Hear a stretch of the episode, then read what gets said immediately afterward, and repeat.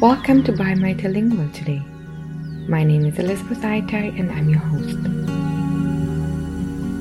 My guest today is living and working in South Carolina. She's currently doing her PhD in Literacy, Language and Culture at Clemson University. Hello, uh, welcome. Thanks for being on this podcast. I would like to introduce yourself and to tell me your name and where you're from and where you're currently living. Hi, my name is Mihaela Gaziolo and I am originally from Romania. So I'm Romanian, but my name says that I am married to a Turkish person. Uh, and I'm currently living in the United States in South Carolina. Mm-hmm. What's your native language? My native language is Romanian. Originally, I learned English as a foreign language back in Romania in my school years. And then I actually studied English literature and language at university and I became an English teacher. I also did my PhD back in Romania in uh, English literature. Originally, English was a foreign language for me, but I guess now living in the US, it's like obviously a second language. I speak three languages and understand understand four. Can you name those? Yes. So I speak, uh, I also speak Italian because I studied it at university and after that because I simply liked it. And for Romanians, it's quite easy to, to learn Italian or any other language that is Latin based like Spanish or maybe French. I understand Turkish because obviously I'm married to a Turkish man and I lived in Turkey for about two years. Mm-hmm. And I have some productive skills, but it's very like very beginner. I, I don't get lost in the Turkish society. I can order at a restaurant or I can have small, very small conversations, but I'm not fluent in any, in any way. Mm-hmm. Does your daughter also speak Romanian? Do you teach her Romanian? Yes, yes. So my daughter is five years old. Obviously, she is um, her dominant language is um, is English. I speak to her exclusively in Romanian because I want her to to learn Romanian. So I'm pushing that as much as I can. Uh, and she speaks Romanian, understands and speaks Romanian. And uh, my husband talks to her in Turkish, but because of his time constraints with her, he is coming home quite late in the evening, and then there is dinner and going to, to bedtime, mm-hmm. he has less time to spend with her. So her level of Turkish is lower than, than Romanian, but she understands. She can answer back short uh, sentences, but she cannot have a longer conversation mm-hmm. in Turkish. Mm-hmm. But that's still pretty amazing that she's growing up trilingual. We are trying. That takes me back to you again. Like, how, what age did you start learning your second language, English? Well, I started I started learning English ironically in communist Romania when I was in kindergarten. So I was four or five years old and I continuously, I was continuously in contact with, um, with English throughout my elementary school, high school and ever since then. I think the kindergarten I used to go, it was just under the radar so they could have English classes. And then, as you probably know, after 1989, like languages did develop so, so much, especially English. So my parents made sure that I was in intensive programs in middle school and in high school in English. So I studied English intensively. I had at least six, eight hours of English every week at school. And I also was doing private tutoring a few more mm-hmm. hours. So it was a huge, at least in my family, a huge emphasis on languages. Mm-hmm. Which language do you feel most comfortable at this point? It's always going to be Romanian because I've been speaking Romanian as my native language in my country until I was like 35 and then I moved. So, and English was my, let's say, professional language, teaching it at school and so on. Definitely I feel comf- more comfortable in Romanian. Mm-hmm. Which language you use to communicate emotional states? It's, uh, it's always Romanian. It's, it's, it's Romanian. Romanian. Yes. I find easier to express some, some feelings, any kind of feelings, positive or negative in, um, in Romanian. Uh, but because I am married to someone that does not speak my native language, uh, obviously I have to find uh, very effective ways of expressing myself in English too. How does that go? Well, I get my point across. Let's let's say that. it's um, you know Turkish and um, Turkish and Romanian share a lot of uh, vocabulary because of the historical uh, events. You know, Turks being in uh, on Romanian territory for so long, yeah. and there are a lot of nouns that we share. And sometimes I'm just using some Romanian nouns to tell my husband like how I feel, or instead of explaining in a few words in English, I'm just telling uh, the Romanian word that is usually the similar with uh, the Turkish one. Uh-huh. I didn't know I didn't know that there are so many similarities with Romanian as well. So, like, because you said you speak uh, Romanian, Yeah. so chai, charșaf, papuch, Oh. janta, a lot of nouns, as I said, a lot of nouns. So sometimes it's just of saying something. In my English discourse, I'm just throwing some Turkish slash Romanian words. Mhm, That's what's happening. You said you're using English more for business and like life matters. For work, it's the administrative language. Let's put it like this. So administrative language, then it kind of means code language, right? Very matter of fact like. Yes, I mean, obviously, so right now I am uh, doing my PhD in here in uh, South Carolina. So obviously I'm using it to, to write that, to communicate that. I'm also teaching. So um, English is like a functional administrative language for me. But whenever I'm thinking about things, I filter them through my Romanian consciousness Mm-hmm. and they come out in English, but it's not, it does not 100% render the feeling the way I would like for others to hear me saying it or to perceive me saying it. Mm-hmm. Do you think that's a result of you not being a native speaker, or do you think it's a result because of the specific characteristics of English itself? It may be part of that. Obviously, I'm not a native, a native speaker, but I think it's because I was raised, educated, and I developed as an adult back in Romania. And then leaving and going to Turkey and coming here, I was already defined as an adult who I am, what I am, and what I stand for. Those things were imprinted, instilled in me, internalized in Romanian. And I think any language I would use would not serve expressing the way I am and the way I think properly, but in Romanian. It's not necessarily an English thing. I think it would be in any language. I wouldn't feel connected to any language better than Romanian. Is it hard for you to to translate from the Romanian emotions and thoughts right away into English? it's really not a problem for me to to translate or anything.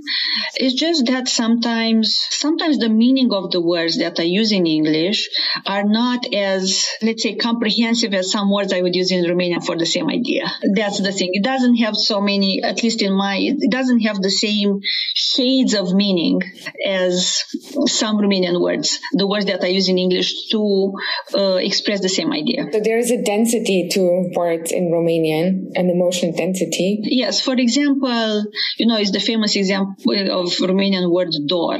Mi-e dor de tine. I miss you. Yes. So it doesn't sound, in my mind, I don't perceive it the same. When I say to my mother, mi-e dor de tine, it's not the same, the same intensity, feeling intensity, if I told her in English. I'm just thinking right now um, that mi-e dor de tine is more reflexive, no? Whereas Yes. I, I miss you is outward going. Yes, yes. So it's when you say mi-e dor de tine is it's inside and outside at the same time. Yeah, You know, when I- you say I miss you is just from me to you. I agree. Something like yeah. that. It's an exterior way. So that's that's what I meant when I don't have any issues of, as I said, expressing my ideas in English, but the way I feel them inside, the way I would like the meaning to encompass everything I want to express. Sometimes is disconnected between mm-hmm. the two languages. Yeah. Okay. But then I think um, that it's not only you not speaking the language, but it's really inherent in the language, like the emotional, you know, implications or message or. Yes. Yeah. What language do you dream in? Uh, sometimes Romanian, sometimes English. I found myself dreaming maybe a little bit more in English lately, but the truth is I'm dreaming because I am, I'm dreaming what I need to write in my PhD dissertation. So. so whatever ideas, like I'm, I'm going to bed after writing, uh, like for a full day in, in English. And then I'm thinking, okay, what I need to do tomorrow. And somehow I dream about those things in English. But so I dream about like my professional part, I would say, if I come to think of it in English. But like with my family or other dreams, they happen in Romanian. Mm-hmm. So it's a, it's a mix. Mm-hmm. Do you remember the first time you dreamt in a foreign language, this case English? No, I don't. I mean, it's not, it didn't start for when I moved to US or when mm-hmm. I moved to mm-hmm. Turkey. It was before that. And probably I was dreaming that I was probably teaching something at school in English. Mm-hmm. and when, when it comes to memories, what language do you recall memories in? Uh, it depends on, on the people or the events that I'm recalling. So if I am uh, recalling memories with uh, obviously my husband and his family. It's going always to be in English or Turkish. With my family, with my time before meeting him, and everything is was going to be in Romanian. Mm-hmm. So whenever I'm thinking about a trip I took with my with my husband, I am thinking about it in English because we communicate in English. But if I'm thinking about my even about my wedding that happened in Romania, mm-hmm. I'm thinking about it in in Romanian actually. Mm-hmm. Yeah, because the majority of people there were Romanian and like you you mentioned this already. The question would be: Are there any specific situations that you pick a certain language for? So you said English is business. Yes, it's it's a functional mm-hmm. language. It's mm-hmm. not the the soul language. Soul language is Romanian. Let's put it like this. So okay. business is uh, English is outside functional, administrative, professional language, and Romanian is the my soul language. Mm-hmm. But now here's a question: What if you talk to your daughter? Oh, you just speak uh, Romanian. But how do you feel when within the family setting, the three of you, you are talking all English? Then you're not in your business setting. I'm talking to my husband in English, but when I when I talk to her, I revert to uh, Romanian, mm-hmm. and he talks to me in English, and he reverts to her in in Turkish. Mm-hmm. And, and um, yeah, I didn't think about that with my husband talking English. Yeah, that's why I'm asking because I'm, I'm just curious whether you whether your feeling of speaking English with him is different than when you yes, speak English. I'll tell you why. So it's obviously it's a very emotional attachment to him. Uh, so I don't, I don't, I don't, I could even say like I don't necessarily hear him talking in English. I hear him talking to me in a language that we understand. Mm-hmm. I mean, I am very much aware when I'm outside of my house or someone else comes.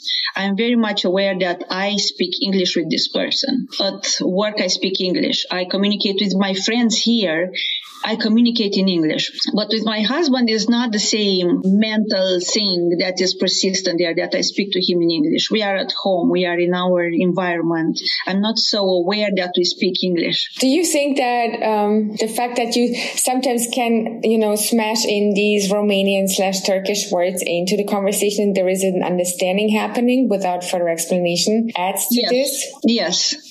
Uh, definitely, definitely. Mm-hmm. And he does the same thing. And he does the same thing.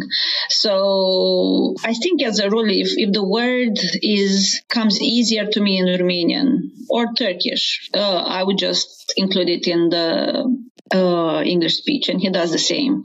Or if the words are uh, if the words are shorter, for example, or if sometimes we talk about like what when you say like some proverbs or some sayings, um, instead of saying something similar in English, we would say the Romanian version or the Turkish version. And if either of us doesn't know it, we would be explaining. But there are some things that we repeat just like that, and we know what they mean. As a, you're studying linguistics, right? And you've yes. been studying. Is it for you a pollution of language? Because I would always say, almost say you speak a two wronglish with your husband, like Turkish, Romanian, English. Are you? Is it something new you're creating? Would you say, or um, is it just a melange? So what uh, what research says about this way of us speaking? It's called translanguaging.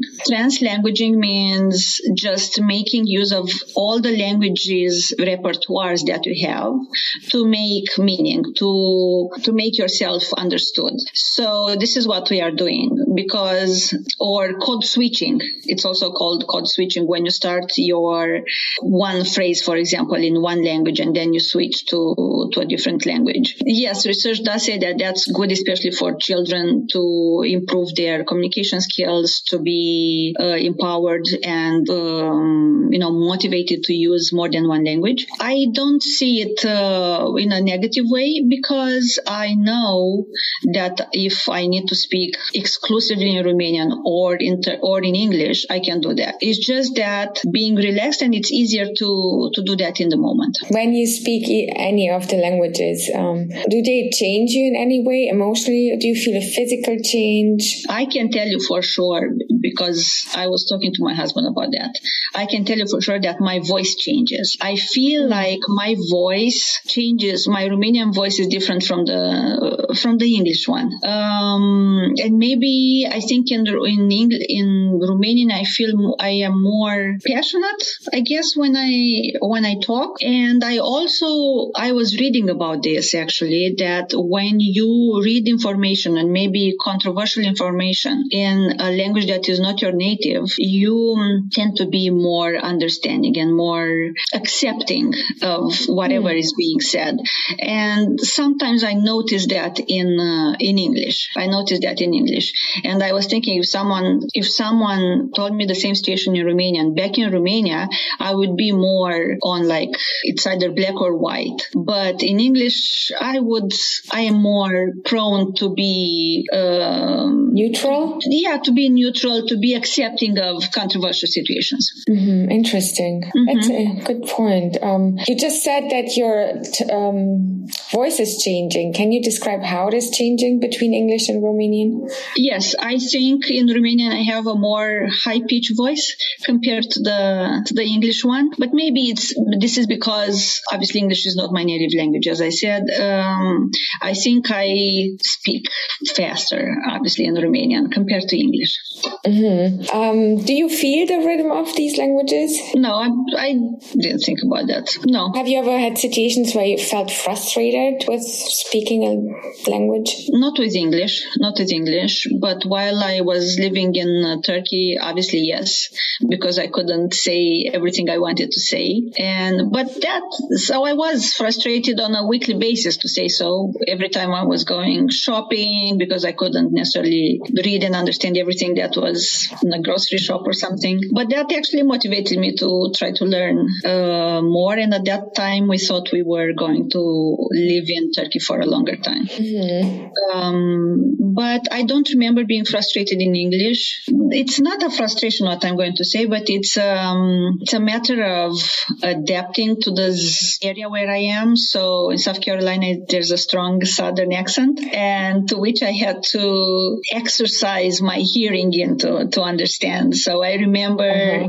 the first month I came here and our dishwasher broke and I was alone with my daughter at home and um, a guy, a repairing guy came to take care of that and mm-hmm. I couldn't understand a word he, I, he was saying. He was obviously speaking in English, yeah. but instead for I and like how much and whatever number he told me that I was supposed to pay, I didn't understand a word. And I said like, where are like all these years of, of learning English? They are down the drain. I'm never going to be able to understand these people here. It was such a shock.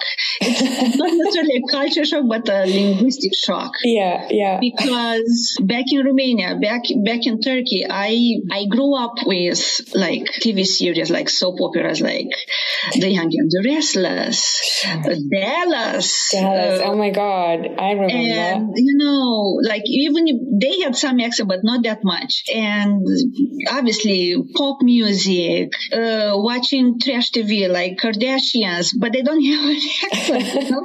yeah, yeah. And, and then I came to, to South Carolina and I was like, whoa. yeah. So that was a, not necessarily a frustration, but I was so shocked, I guess, like by me not being able to understand anything. Mm. This changed. This changed. Oh, good. How long did it take you to get uh, used to? It's still taking me because depending on how thick of an accent the person I'm talking to has. Have you ever been disadvantaged for speaking a language? Uh, so I'm going to start with US. I don't think so. I don't think so. I mean, first of all, everything is perfect. Let's say like this. Let's say until I open my mouth because I'm white, I'm blonde, and I fit perfectly in the society here. Yes. After that, uh, because I'm aware of this accent, I'm trying to make it as American as possible, but that's never going to be possible. Mm-hmm. Uh, I immediately get asked, where are you from? Where are you from? For how long have you been living here? Here, I don't feel that I felt uh, disadvantaged. I don't think so. I was sometimes the one reaching out mm-hmm. to communicate with people, to form my community and my friends here. Uh, but then later it was uh, reciprocated. I think we I can say mm-hmm. it was a very conscious effort because I came here with the mentality that um, I have to not, not that I have to. I want to integrate. I want to make friends. I don't want to. I'm not a princess and everyone has to come to me because mm-hmm. everyone has their own lives. And I came with this understanding because I had foreign friends back in Romania and um, uh, I knew how they felt and what they were going through. And uh, I said, okay, I need to make other Turkish society or American society work for me. Mm-hmm. I believe that as a, if we travel or if we find ourselves in new locations, we have to put in so much more energy than locals to become local. Yes, and I agree with that. I mean, people that are already here, they have their own lives, they are their own communities, friends, and mm-hmm. so on. So I am coming from an exterior uh, point. So I need to put in some effort to integrate. Yeah. Like myself back in Romania, I had my own life. I didn't have to add new friends, but other people came into my life and I saw, you know, the um, richness and advantage and beauty of having a diverse uh, community of friends. How do you define cultural belonging? Wow. So cultural belonging is its language, tradition, customs, feelings you feel in a certain language and something it's it's a place or a mindset or a culture that you feel closest to, I would say, something like that. It's the way you, you act, behave or think in important, unpredicted situations. You, you think and you react in different ways in the same situation, either if, whether you are in, if you are in US or in uh, Turkey or in Romania. I don't want to bring this negative vibe, but in, in case of um, accident, it would be a different reaction for me back in Romania compared to what I how I would react in Turkey or how I would react in US because of the support I ha- I would have in each of the countries and who I would feel comfortable reaching out first and to reach out to to authorities and everything. Mm-hmm. Yeah, I've been there as well in those situations where I'm like, okay, who do I call? Um, who's a migrant to you? How do you define a migrant? people that are leaving their country, native country, in search of a um, better life, uh, and people who are, it's either for temporarily or for they decide to live for the rest of their lives. and go work and live somewhere else. And do you consider yourself a migrant? Yes. Until some years ago, uh, when someone told me migrant, it had like a negative connotation because I equated it with refugees, with people that don't have anything in their country and move, with uh, people that are not necessarily educated and stuff like that. But my uh, my vision has changed. I refined it because once I realized that my future is not going to be necessarily linked to Romania anymore, future like family and professional, I realized that I am not just working in a, another country for a while. I'm actually going to be here. So I am an immigrant. But not a migrant. Not necessarily. I like stability. I like predictability. So if I'm in one place, I prefer to be there. You define a migrant as a person who constantly, actually, you define my, you. Yes, okay, you're right. Migrant you're right. is a nomad to you. Something like that, yes. In search of, you know, different opportunities or because uh, that person has to move. Okay. Yes, constantly, constantly on the move. But when I say constantly on the move, is not like one month here and next month there. Like even with a gap of two, three years, moving from here to there, like not living more than, I don't know, five, ten years in a place. Mm-hmm. That's for me what a migrant means. As a linguist, what, or also just as a human being, what do you think of the idea of having a universal language? I'm not into it because having a universal language, that means you would be losing a lot of dimensions from each of the language that would we would need to give up mm-hmm. to have this universal language. Like, do you need, do you mean like a lingua franca a language that we used to communicate with everyone without the presence of the other languages? Yeah, like uh, there one was, language know, for all and forgetting the other ones. One universal language. Yeah, no, I don't like this idea because with, with with language comes culture, comes identity, comes the way we are, obviously identity. Mm-hmm. Mm-hmm. And I think we would be, be losing a lot having only one universal language. In the state that we are now, I mean, if we, if the world would start from zero again and we would have this and we would develop with only one language, yeah, that's fine. But obviously this is just a theoretical thought. Oh, absolutely. Yeah. But we could also develop towards a language, right? Yes, we could.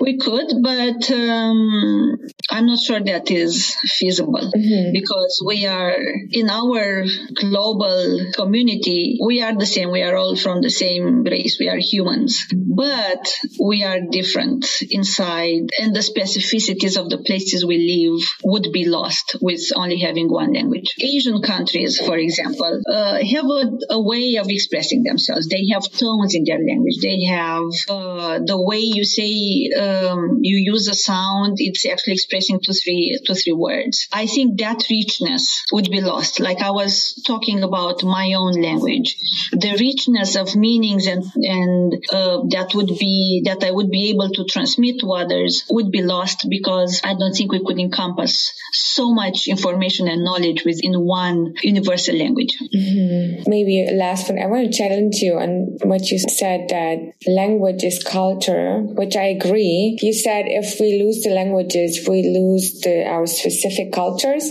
Um, that's again a very an abstract idea, but for me, culture is very, very deeply tied to the landscape and then a surrounding nature. Do you think um, that then out of this universal language might again different to- intonations emerge because of the specifics of the landscape we would all be living in in different ways. It's one dimension of the language. Mm-hmm. Um, it is tied to landscape, it's true, but that's only part of it because culture is not only, I don't see it only as, you know, the, the landscape. It's also the people that are living there. They are developing certain, even trades, certain ways of uh, maybe influenced by the landscape, for example. And um, I don't see it possible to encompass all these specificities in one language and to properly be expressing that in one universal language. Mm-hmm. Mm. Would you feel a loss if you didn't have one of the languages you speak? Oh, yes. Yes. When I learned Italian, I learned it because I like the way it sounds. And I thought, okay, that's an easy language for me to learn. But with it came some gestures, some Italian gestures, obviously yeah. the food. And I understood what's the difference between certain type of cheeses that they put in salads or in pizza. So if I didn't study that language, I would say, okay, in pizza margherita, you put whatever, something, you know, but now I'm, I'm looking in the menu to find that specific type of cheese or something.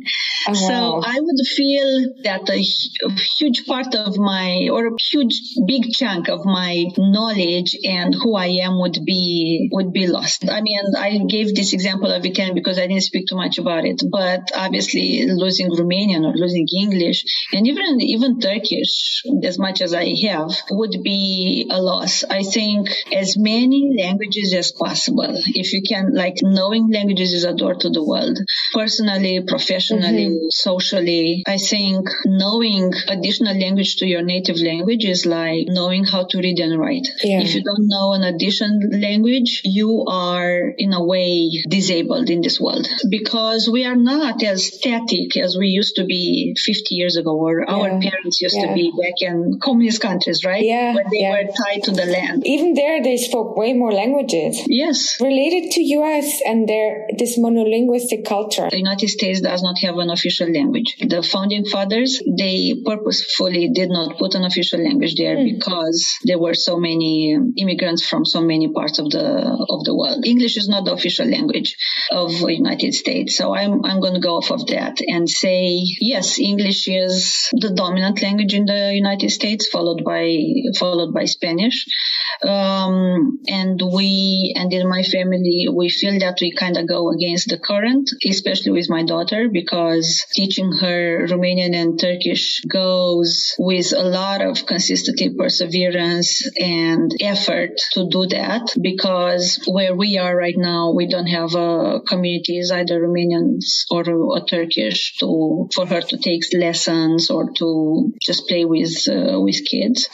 Um, this monolingual I, ideology comes from people that are monolingual. Some of them, or I, I don't know how to generalize, like they are, they are in power and obviously it's more comfortable to say that English is the language that we, that we use. But United States is like a mosaic. Underneath, like in generations before and where we are right now, uh, people are still coming to the United States with different languages that they are using. Education system is diversifying with bilingual programs, not only in Spanish, obviously is the second most spoken um, language in the United States, but with other with other languages. It's gonna take time, a lot of time, if ever is gonna happen for people to be even more open to to languages. But I have friends, I have neighbors that I talk to, and they are monolingual in English, and they all all of them told me, I wish I could have learned a different another language, or I wish I want to learn Spanish, or I want to learn something.